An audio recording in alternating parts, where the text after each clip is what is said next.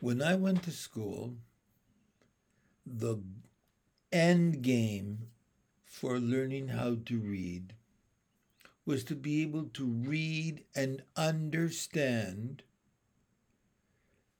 anything. It was assumed that by the time a student graduated from high school, no longer, no, not any later than high school, hopefully no later than public school, grade eight, a student would be able to read and understand anything. They would be able to answer reading comprehension questions about whatever it was they read. We have come to realize as educators that that is not a sufficient end game, a sufficient end goal. What we really want is to make sure that by the end of one's years in school, one has acquired a love of learning, a love for reading, which leads to learning. We want to know that when we're all finished with our students, they still want to go to the library and get books to read because they love to read. Or go to the stacks at the university and look for nonfiction books because they're curious. Or go online and want to read the newspaper because they want to know. I guess it's the difference between reading being utilitarian and reading being for pleasure. We don't just want students to be able to read because they need to accomplish something. We want to develop students who develop who love to read because they can become involved in a story. It's only when we can relate to what we read that we really are affected by what we read. If we have a love of reading and a love of learning, then no matter what we read, it comes back to us. We think about it in terms of how we perceive the world. So today, because I read to my grandchildren online. And I hope that besides my grandchildren, some other people will pick up and watch the videos I create. I read a book called Thunder Cake. And the book tells the story of a, of a girl who's grown up now and she's reflecting on how her babushka, her grandmother who came from Russia and settled in Michigan, loved having her granddaughter visit and knew she needed to help her granddaughter overcome her fear of thunderstorms because the author uh, concedes that when she was young, she was afraid of thunderstorms. So, right off the bat, we know lots of kids who are afraid of thunderstorms. My own grand my own daughter used to lie in the bed at night in a thunderstorm and then come to us. And then she changed completely and now she loves thunderstorms. But it's very common for children to be afraid of the noise that thunderstorms make. So this story tells about how the grandmother baked the cake with her granddaughter when she knew that a storm was coming because she called it a thunder cake and the granddaughter had to count to 10 to figure out how much how far away the storm was from them by the length of time between the thunder and the lightning. It's a very beautifully written story, but it can stimulate a lot of conversations. First of all, it can go, you can go off in a whole direction of science and what is a thunderstorm and how does the sound get created and where does the lightning come from? Because it's all about baking a cake to take the mind off the little girl who's afraid of the thunder, you can finish the book and then bake a thunder cake because there's a recipe at the back on how to bake the cake that the, the book talks about.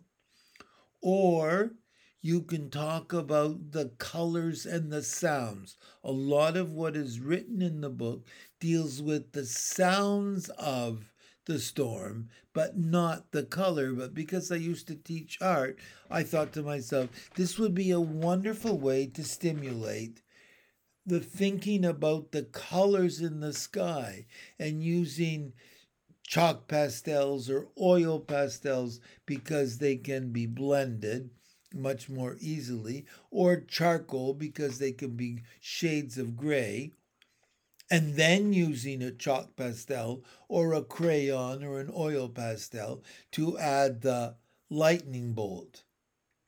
There's so many different ways that you can create together with the student who listens or the child who listens to the story. So, what does this have to do with developing a love of reading? Imagine in a uh, on a night when it's storming, lying on a bed with a young child under your arm and reading this story and talking about this story and talking about what the story means and then reminding the child about his or her own fear of the storm. It allows the child to escape into the storm. Because when we read, we know that the child, the child in us knows that the child that we're reading to is visualizing, is thinking about, is emoting in conjunction with the story. It it opens up a door to the idea of reading with the love of a parent and reading to to turn off whatever is bothering us and turn on something else. My mother, who is the oldest of not the oldest, sorry. My mother was the second oldest of four girls and one brother was. Unfortunately, they're all gone. But my mother used to talk about the fact that after dinner, she and her sisters all had their jobs in cleaning up from cooking. One sister took everything off the table and put it all in the refrigerator. Another sister washed all the dishes, and my mother's job was to dry the dishes and put them away. My aunts used to talk about how my mother used to look at herself in the mirror over the um, kitchen sink and sing and look at herself in the mirror.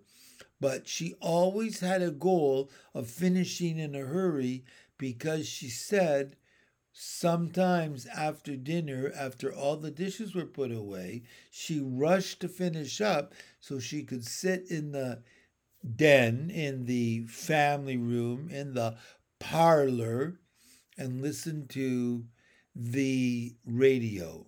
She used to listen to The Shadow on the radio. The Shadow was a, a radio story in the 30s, especially as she was growing up, or the late 20s and the early 30s, that people became involved in because they didn't have TV. They had to imagine in their head. They had to visualize in their head what was happening on the radio. But lots of children became involved in it because they visualized.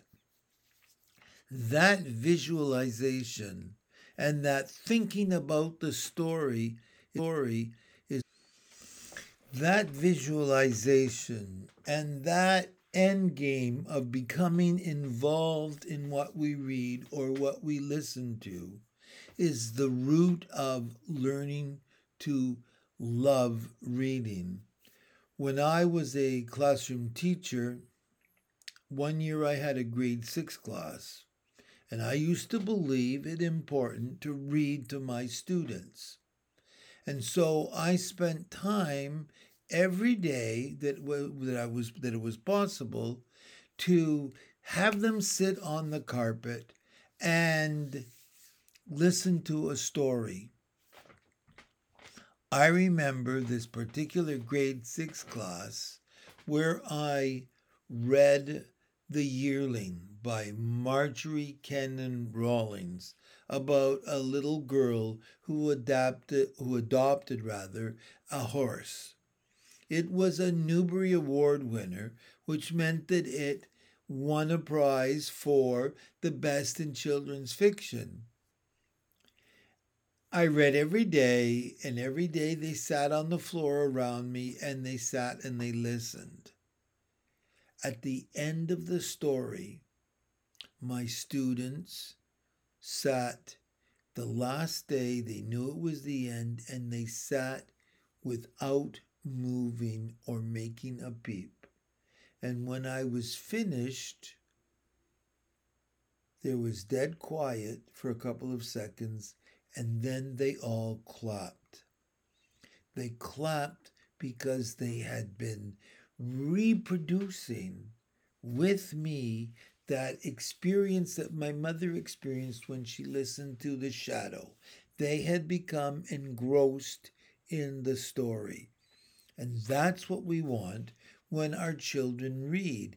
That's why it's important that we develop time in our program to allow them to read so that they can then read uninterrupted so that they become engrossed in what they read and they develop that love of the story.